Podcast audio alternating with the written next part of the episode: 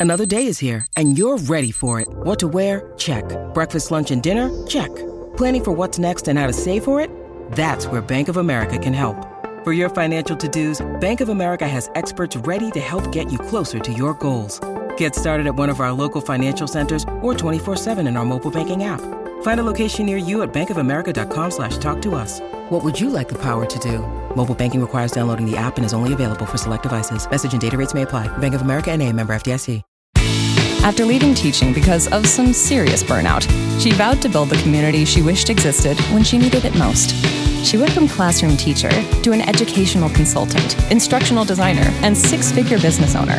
Now, she's here to help you achieve happiness and work life balance, whether inside or outside the classroom. Come join our discussion as we talk about managing teacher burnout, career transitions outside the classroom, starting a side hustle, and everything in between. Here's your host of the Teacher Career Coach podcast and your new personal cheerleader, Daphne Gomez. Welcome to the Teacher Career Coach podcast. I'm your host, Daphne Williams. In this episode, I interview Zia Hassan, who happens to be a very close personal friend of mine. Zia is an educator, a tech consultant, a life coach, and a self described systems enthusiast. In this episode, we discuss how to discover your core values so that you can focus on what's important to you in your life and your career.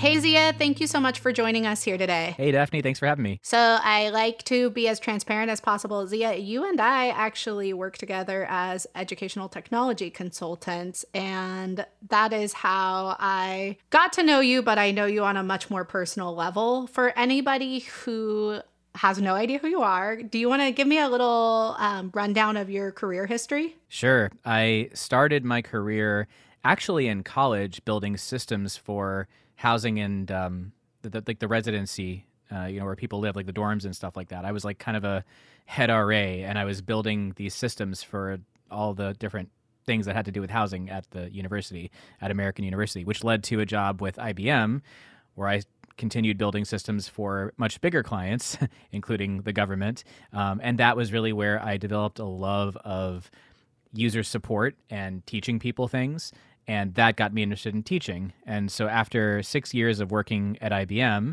and doing technology stuff, I completely changed gears. And the year that I got married, I became um, a teacher and I got trained to be an elementary educator through the Inspired Teaching Program in DC.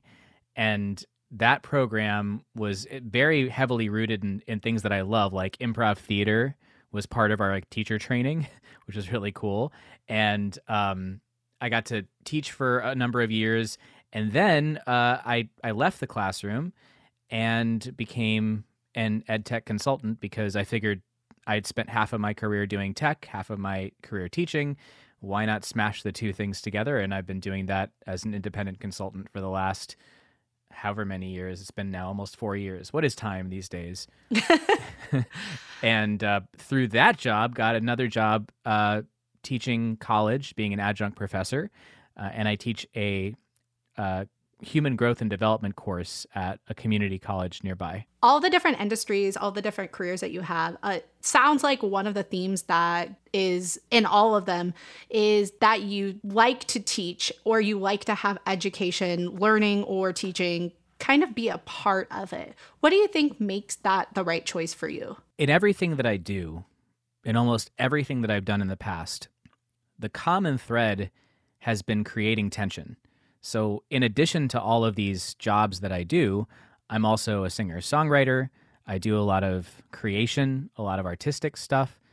And in all of these situations, what I find myself doing is creating tension and then allowing someone else to relieve that tension.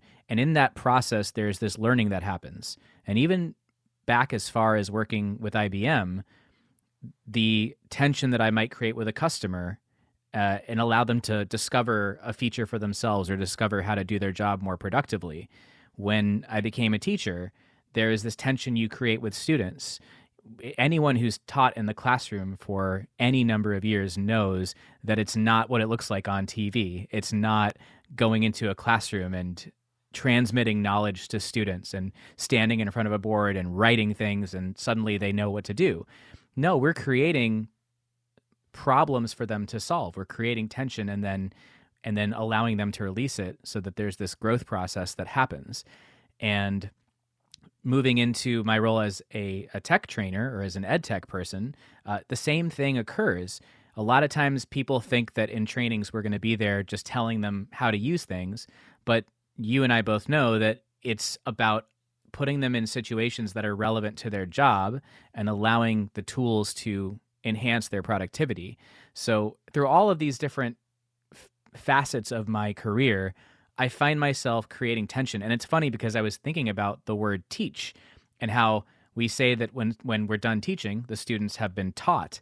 And taught, that word when it comes to like a string means tension.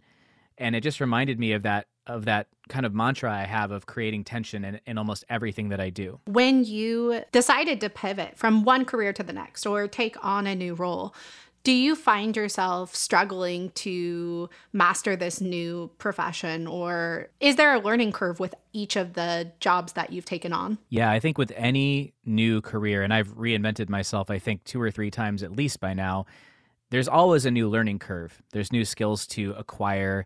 The customers or the people that you serve, your students, whoever that is, always changes and their needs are ever changing.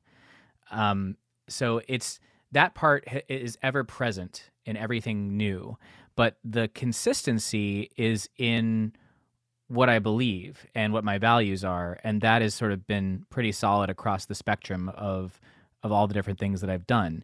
And if I let those values drive my beliefs and then drive my actions, then while there is new things technically to learn, it's not as if I'm starting from scratch. I'm not rebuilding everything from ground zero. I think that's one of the things that a lot of teachers who are listening are struggling with.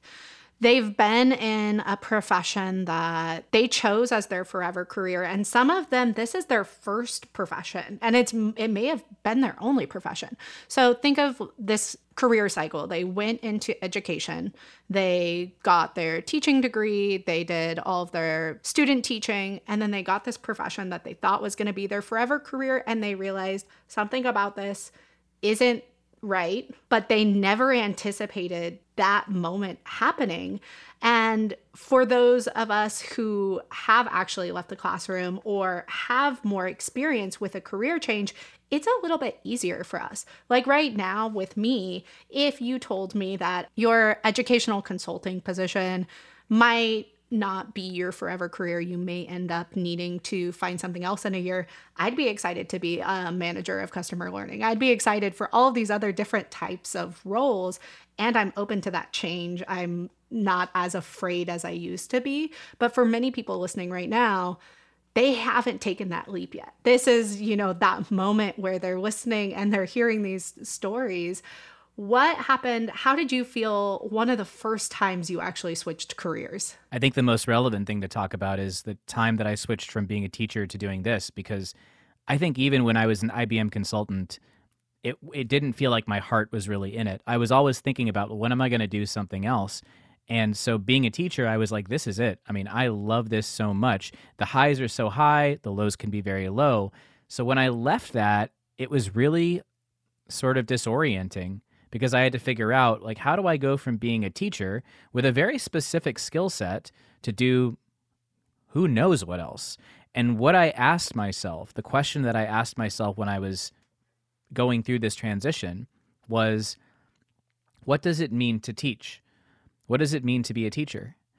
Is it that there's a job description that a school has employed me and says you're a teacher?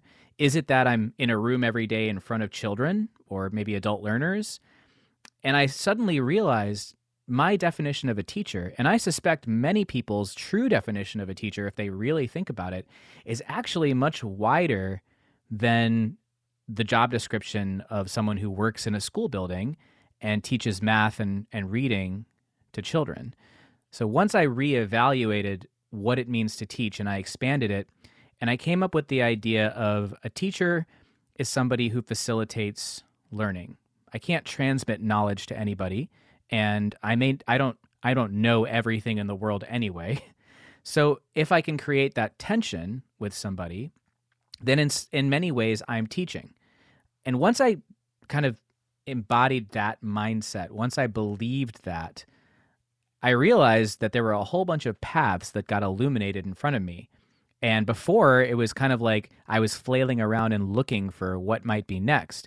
But the minute I thought of myself as, no, I'm still a teacher, but it doesn't mean that I have to be a teacher in this particular context, the way that maybe society or the uh, the, the District of Columbia where I taught had defined it. That's something that so many people struggle with, and I talk about it all the time. I just interviewed a real estate agent. During that transition period, when she was trying to figure out what her next step was, real estate was not her first choice because she felt on paper that it wasn't going to be intrinsically motivating. It wasn't going to scratch that itch, even though she had family history. Her dad was really happy as a really successful real estate agent. It was really hard for her to mentally put herself in that position, even though she knows that her dad wasn't a very salesy type of real estate agent. He was very ethical.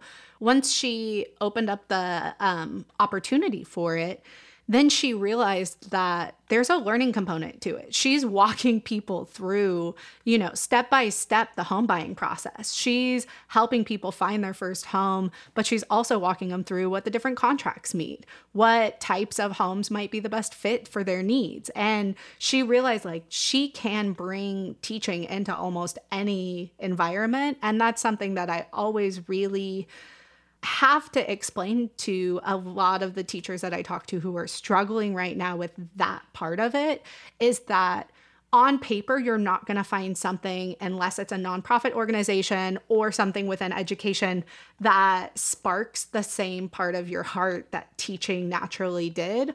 But you're going to bring that, your morals and your values to whatever position you do, and you'll be able to walk away if it doesn't serve you in the way that you want it to. I liked that you talked about choosing careers that are aligned with your core value. Can you tell me some of your specific core values? I'm really interested in hearing that. Yeah.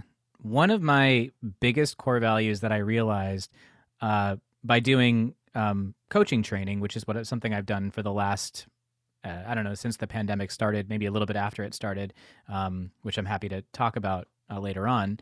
Um, but in that process of being trained as a life coach, I had to go through a program where other people coached me and I coached them and we discovered our core values together. And so one of the things that I discovered was really important to me and it's really obvious when I say this, you probably won't be surprised at this knowing me, is the idea of systems thinking and the idea of if I can figure out ways to make the parts of my life that are a little bit more routine, boring, uh, things that, that aren't sparking a creative uh, aren't sparking me creatively.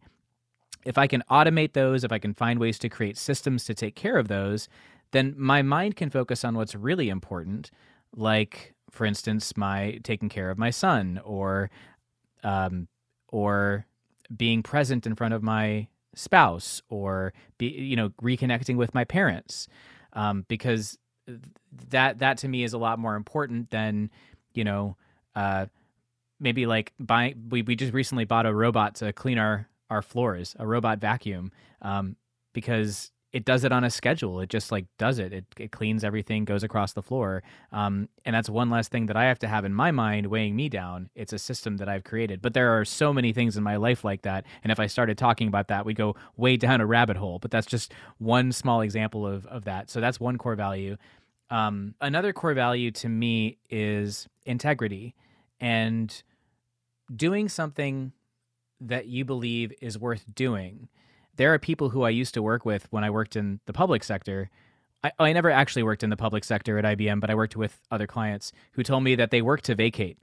And that's fine uh, for them. I think that, that that's something that they believe that's that's their that's their core values but i could never do that um, so to me integrity to what i want to put into the world what i want to create is really important um, so those are just a, a couple. Um, and I think another one for me that that came up in that session was discipline. And I don't mean discipline in the way that we think of like when we work with children. I mean discipline of like the self and learning how to get into routines uh, that are are healthy and productive and meet my my goals in my life. Um, and really finding ways to to create those habits. So habit creation is another core value of mine. I guess I have quite a few, but that's a few of them. Yeah, I think that people really struggle with this part of the job hunting journey because they start to think of what it is specifically. Like I think there there's a lot of focus on I have to find something that I'm extremely passionate about, but I don't really know what I'm passionate about. And that's where a lot of people really struggle with this process. And it's not as easy as I'm going to find a job that has something to do with puppies because I love puppies. It's more figuring out who you are as a person and how you integrate into someone else's corporation or culture. And like for me, one of the best takeaways that I figured out is I am a people person. And if I am entirely on my own, I will struggle if I don't get to have some sort of social aspects.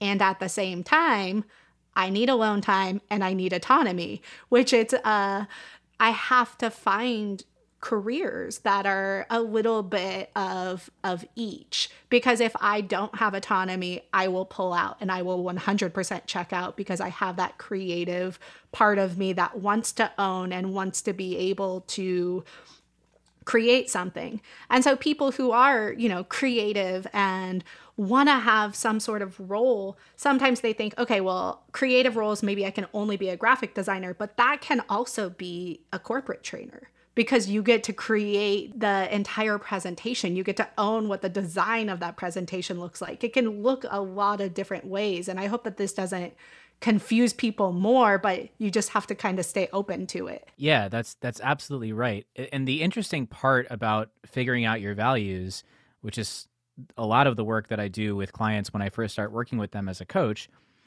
is that a lot of times when you say to someone, "What are your values?" Now, I could answer that question to you because I've I've done the exploration. I've really dug deep into what I believe. Many people, if you ask them that, they'll readily tell you things that they think are their values. And I've worked with clients before that will tell me one of my values is helping others. And I actually remember a specific client who said, one of my values is helping others, and another one is desire. And so when we actually did the work of diving into this person's core values, we realized that helping others was something that was a value that someone else had that she had adopted as her own value to the point at which she believed it was one of her values. And doing this session revealed to her that helping others is important to her, but it wasn't one of her core values.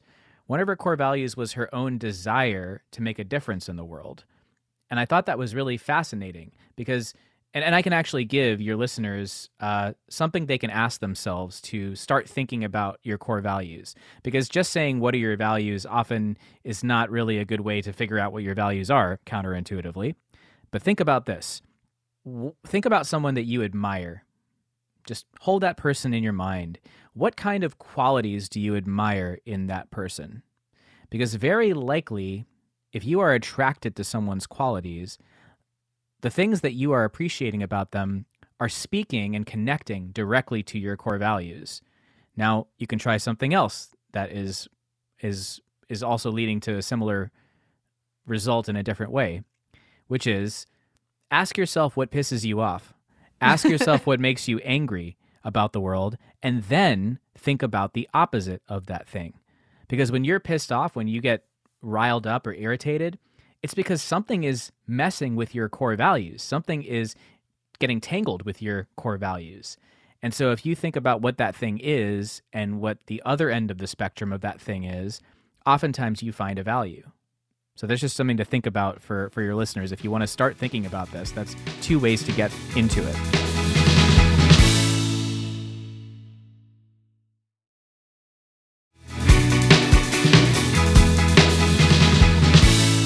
So I feel like I got a little mini life coaching session from you right there because the first things that came to mind for myself, and you can tell me because you know me personally if you feel like these are accurate, but I feel like the first words that came to mind for me, the person that I look up to in the same specter, brings the word integrity to mind and integrity and doing things ethically is something that's very important to me and basically everything that I do.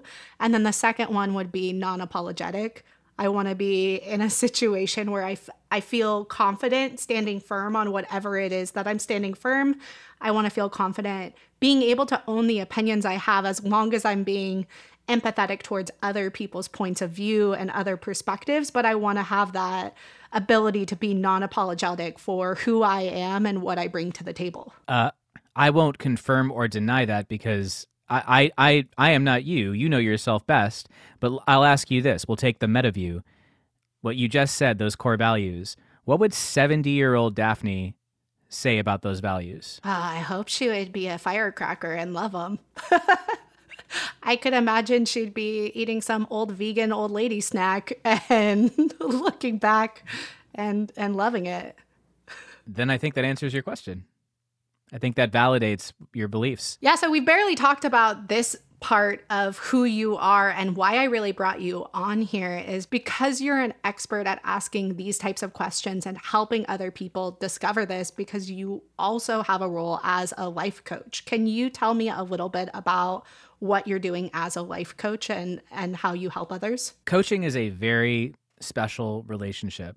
And when I use the word coaching, I'm talking about it the way that I've been trained to coach because there are many people that that coach, but you know, it might be like more advice giving or consulting, and um, this is really more about the wisdom that you find in the the client. That's what we call the person we work with. Um, it's not like therapy where there's a patient. We're actually a business, so we're we're a, there's a client and and we're the coach, and it's a special relationship in which I create tension and facilitate learning, but I'm not using my own content knowledge to help this person.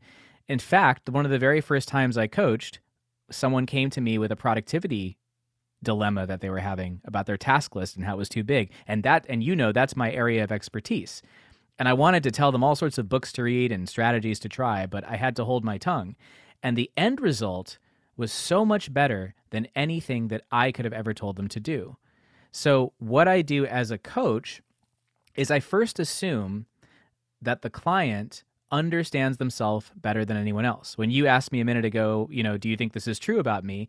I was reluctant to answer. I could certainly give you my opinion on that, but I was reluctant to answer because if I if I, if I really am being honest, my opinion doesn't matter very much because many people don't trust themselves. And so part of what I do is teach people to trust themselves, to trust their own wisdom there are times where people will come to me and say things like, I think I need a new job. And after we do a coaching session, they walk away and say, huh, I don't think I need a new job. I think I need to change how I behave in my current job. I think I need to change how I'm acting in my current job. Now, that's probably not true for many of your listeners because teaching is one of those jobs where when you know it's time to go, you know it's time. the first thing that I always kind of say for teachers in general is if you're having that kind of feeling in your stomach, start to explore changing grade levels because it could just be a grade level fit. If the classroom management of handling a third grade classroom is a little bit too much for you, maybe sixth grade would be a little bit easier and fit more with your personality, or your grade level team might be a little bit more supportive in the way that that grade level does it. If not, change schools or districts altogether because it might be kind of a culture fit. You may have a toxic administration or just find a more supportive administration or a school that's a better fit for you. And after trying those types of fits, that's really where you can start to understand whether or not you exhausted all other options within this career. You looked into potentially working at your school district at different levels and focused on maybe going to therapy, self care. But after that, you know, you've exhausted your options and it's okay to walk away if it's not serving you. There, there are ways, there are roadblocks to put in place before you make that ultimate decision because nobody wants to leave. It's not going to be an easy overnight fix. And it's a really difficult decision to make. But yes, most of the people who are listening probably have come to that realization. I just like to put those caveats in just in case it's their first time listening of here are a couple ideas yeah. to to check out before. Well, that's that's the beautiful thing about figuring out what your core values are because once you actually figure out what those what, what those are, they become anchors to your ship. And no matter what you decide to do, you can always look at it through the lens of your core values. There are times when I'll work with a client and they'll be at a crossroads. They'll have to make a decision between maybe changing jobs or maybe doing something differently with uh, a relationship in their life. And once we define their core values and we actually look at their core values, all of a sudden, the answer, the thing that they actually should do according to themselves and no one else, is so incredibly obvious. And so for some of your listeners, if they're feeling those those nudges that like this might not be the right career for me and they don't really know what their core values are, I encourage them to find out because once they do, they can look at another grade level and say, Does that work with my core values? I don't think so. Does this particular school's culture work with my core values? Well, maybe it does. And maybe that will fulfill me in a way that my current job didn't. So it's not always necessarily the profession, though oftentimes it is. And sometimes it's struggling with feeling stagnant and just having a routine that's day after day after day. And I think COVID has taught that to a lot of us. I've been ready to move out of Los Angeles and open up a, a store that sells crystals in Utah just because I've gone a little bit bonkers staying within the same routine day after day. And I think that not not as extreme as COVID, but just in general, that's something that's universal. Is if you feel like you've been in a role where it's not challenging you and you're using the same curriculum and you're doing the same thing over and over again, maybe you might want to explore opportunities after school to create additional side income or explore just creative outlets that might be the puzzle piece that's been missing and making you kind of feel full. I like what you said about being nutty. That that's really what it takes sometimes to shift perspective, which is another thing I do as a coach. Um, because people often, and myself included, get locked into a very narrow view of things without realizing it. And so when you suggest something that's completely outside of that view, it's like, well, I could never do that. But actually, when you start to widen it a little bit and you realize there are a lot of possibilities, there are many possibilities, some of which may not be feasible, some of which may not be logistically possible. But the fact is, those possibilities are there. It's a little bit like any teacher who, who who's listening to this most likely knows about the work of Carol Dweck and mindset and the way that she really believes that it's about not being able to do something yet versus not being able to do it, period. What other challenges have you seen some of your coaching clients go through as far as just evaluating what's going on in their life that they need direction or validation about? That's a big chunk of it. But I think the, the biggest thing that people will come to me and say, because I tend to coach people that are around my age, I'm, I'm in my mid 30s, and so I tend to coach people that are in that that similar age bracket and they're at certain points in their career, whether it's teaching or something else, where they're looking to figure out I've gone this long now being told what to do. What is it that now I would like to do with my career? And it's not as if that's always possible. I know we have bosses and, and customers that we have to tend to, and it's not always possible just to do the thing that we want to do. But that's the question that most people are asking themselves, at least of the ones that I coach. Another thing I get often are people who find that they have certain blockages when it comes to getting things done. It's not as if they don't have a robust system for like managing their tasks or it's not as if they need a new calendar app or something like that. They just have emotional blocks around actually taking the next step on what it is they want to do.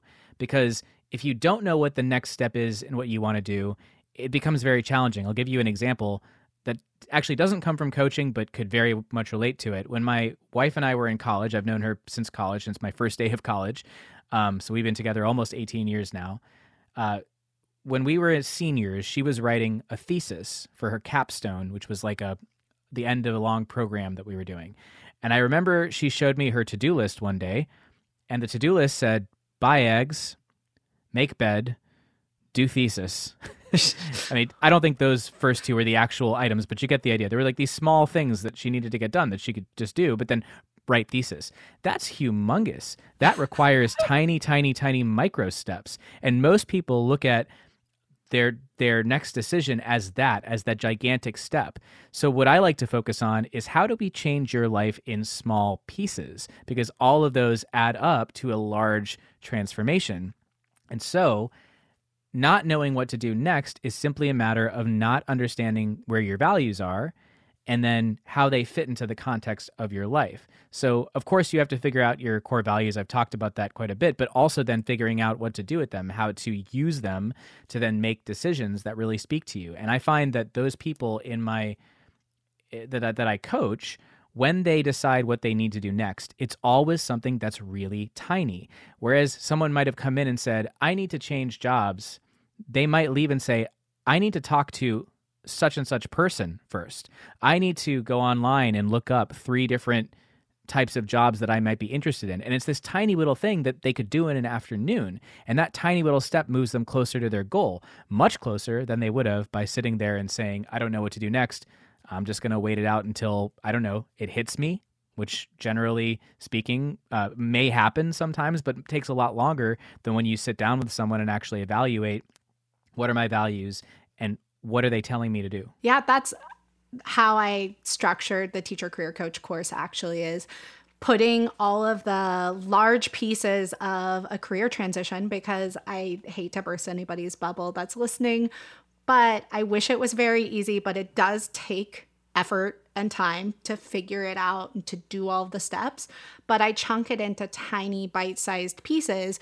And like you said, instead of saying find a new job, it starts off with this is what you should be doing now, even three months before you're thinking of applying. And it's a small piece, which is reach out to three people that you have contacts with that you are inspired by that you know personally and just ask them about their jobs and just feel if that's a good job fit for you. Those are really small and easy to do tasks that you can get started with months in advance that start to move you forward where you have more clarity. You can start writing your resume in these types of directions once you understand the skill sets that you might be lacking. But that big piece is honestly huge. It's just looking at this huge thing. For me, one one area that I struggle with because I break everything into smaller chunks and this is a system that I've put into place in the last few years. I have big annual goals, I have quarterly goals, and I break them all down where it's all very linear and it all adds together to my overall annual goals. I have 3 small goals per day. And then those goals, you know, go to my weekly and my monthly and my quarterly. I start to realize I put too many goals on my own plate. And I think that that's something that people who are wanting to be productive and people who are wanting to own this task find themselves doing. And then they beat themselves up for it if they're not able to actually achieve all their goals. But there's a difference between being productive and being proactive on your future and then also putting too much strain on yourself. So you do have to put realistic smaller goals and if you find yourself struggling to accomplish them, scale them back a little bit and realize, you know, this process takes time. I'm I'll lie and say 22 years old, but that's not true. But I've done so much over my you know, the span of my lifetime, I'm not going to accomplish just as much in the next two months if I want to see a huge change. It might take a year or two of small goals and small process. But the but the very first step, I mean, you said being productive, being proactive. The very first word in those sentences is being. The first thing you have to know, and this this ties into what a lot of I feel like teachers when they leave the classroom feel you you know this you've seen teachers who leave the classroom and start a new career and they feel like imposters because mm-hmm. all they know is being a teacher and so now they're in this new role where they're being asked to maybe use technology or whatever it is and they feel like this this I, I don't know if this if i should do this i don't know if this is me. You have to start by realizing that part of what they call imposter syndrome is that you are not a, really much of an imposter to anyone else. Most people are thinking about themselves. Mostly that feeling is being an imposter to yourself is actually not identifying as the new thing that you're trying to be. And so if you start by identifying as the new thing that you want to be, even before you are that thing, the road again becomes illuminated. It ties into all the other things we've been talking about, but that's the idea. I read this quote and I wish I had the proper person to give credit for the quote. I'm just saying what I remember, but it might be a little misquoted. Don't fake it until you make it face it until you make it and then try again. You're like, you're gonna fail, but I hate that feeling of faking it until you make it because it gives, I think it gives your imposter syndrome a little bit more, um, a little bit more juice to grow. Yeah, yeah. absolutely. That was a perfect word for that. yeah. You're not faking it. When people say fake it till they make it and you watch them do what they're doing, the only person that feels that it's fake is them. When other people are watching them do it, they they don't think about that being fake. So when people say, "Oh, I fa- I faked it until I made it," the only person that knows that is them and it's their belief and and it makes you wonder how much that belief really holds us back but i think it gives a false sense of someday you're going to have it all figured out which i don't think anyone really truly does that fake right. it until you make it sounds right. like you know someday you hit that point and you're like cool i know exactly everything that's going to happen in my future and i'll never change and i've got everything mastered and i'm a perfection in my industry and everybody looks up to me. You know that's that's never accurate. One of my good friends uh, and songwriter a great songwriter named nick blaemire says when you make things you make things better. I like that saying better than fake it till you make it. Yeah absolutely. And that's the same with careers as well. I'm sure you were in the same boat as an educational consultant one of the roles that they asked us to do was speak in front of you know large audiences at national conferences. And i am an outgoing person. However i was terrified and i don't know how you felt about your first few um, experiences with that but that was a fake it till you make it moment where i get a little better but every time i'm a little terrified my podcast makes me a little terrified anytime i'm on film i am yeah i, I used to have a mentor that told me she said i live in in between fear and joy, and that's the best place to be. Uh, and I, I always kind of think about that. I think those were the two words she used fear and joy. And I thought that was a really cool way of looking at it. Like, if what we're doing is not scaring us a little bit, then perhaps it means that that's that we've outgrown whatever that thing is. Like for instance, I lift, I lift weights, which is so interesting. Like even saying that I feel like an imposter because I mean it's just such a weird thing to say. I do powerlifting. That's just a weird thing to say. Uh, I always have to qualify it saying I, I'm I don't compete though. I'm not one of those powerlifters. And so when when I when I lift and I do a set of however many reps, if I can do those number of reps, I'm going to add more weight to the bar because what I'm doing, I've already conquered that particular weight, whatever it might be. And I feel like that's that's the case. If I if what I'm doing every day is not giving me a little bit of like, am I, am I going to actually be able to do this?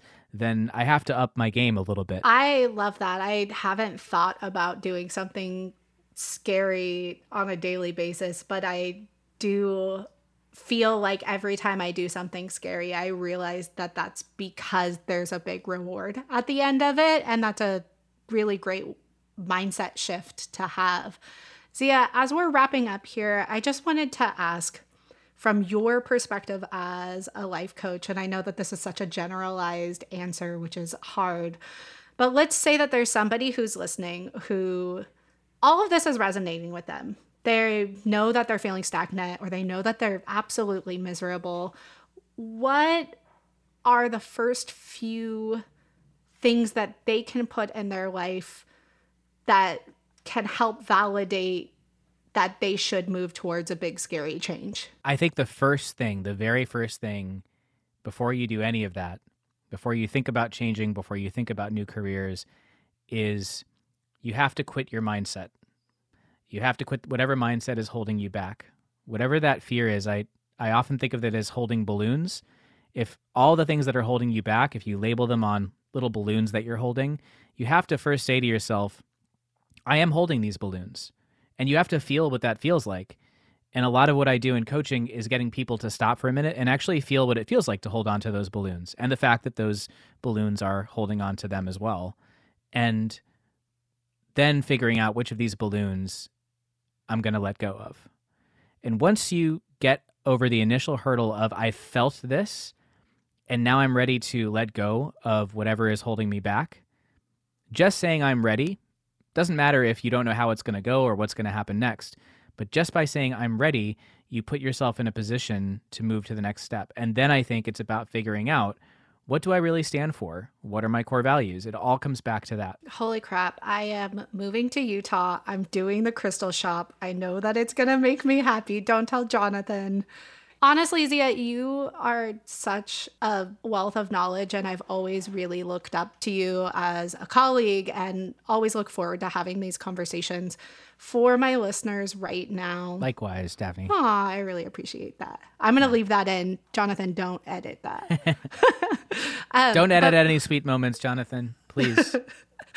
but for any of my listeners who want to connect with you and learn from you and and grow in their own personal journey, where can they find you? My website is ziahassan.coach. It has just been launched. I do have my own podcast as well that I will I will just be completely transparent and tell everyone that uh, Daphne was the person who convinced me I should do this after a while of thinking about it myself. So coaches need coaching as well, and um, and the the podcast is called Gently Down the Stream. It's available everywhere and you can find my coaching services at ziahassan.coach. Um, it's not just the services on there. There's a blog, there's a podcast, and hopefully, and and one thing that I just want to point out about all the stuff on my site is that it often feels like when you coach with me, you're just going to get an hour of this, like me just being like, you got to find your core values, you know, but it's not like that at all. It's very focused on the person that I'm working with. So you're not going to hear me give advice or anything like that when we do coaching together. You're going to actually uh, do all the heavy lifting on your own. So the sessions that I offer on my site, there there are a bunch of different categories. They're all basically the same idea. It's I just look at those as a way of understanding who's coming and what they're coming with. So there's just general life coaching, which could be any category. There's productivity coaching. There's career coaching. Um, the skill of coaching can be transferred to any of these domains. It's not as if I have any idea of like what types of careers are out there. That's your domain, and you're you're the expert on that when it comes to teaching. Um, but uh, the the actual session, I'm offering 50% off for your listeners if you use code Daphne. Hopefully, they know how to spell Daphne. I know that's a that's a tricky one. They have to D A P D A P H N E. If you use that code on my site, you can book a time with me for 50% off and it's not necessarily it's usually about an hour long but it's really more about the the arc of coaching. We take off and we land the plane at the end and that whole cycle is what i describe as a session. You end up having some kind of insight some kind of takeaway some kind of next step that will slowly slowly over time build up to large transformations. That's what I what's what I say on my site. Small changes, big transformation. And I look forward to having you back on as a guest in the future and also hearing some of those transformations as you work with everyone. So thank you so much Zia for coming today. I really appreciated having this conversation with you. Oh, for sure. We could talk for hours and I'm more than happy to come back another time. So thank you for having me. I want to give a special thanks to Zia for coming on and sharing so much great information with the Teacher Career Coach community. Make sure to check out Zia's podcast, Gently Down the Stream, and listen to some of his great past episodes about being present and being patient. You'll find the episode's transcripts linked in the show notes if you'd like to review any of the information that was discussed. As always, please continue to help share this podcast with others who are looking for this type of support and leave a rating and review so other people are able to find this community. I'll see you on the next episode.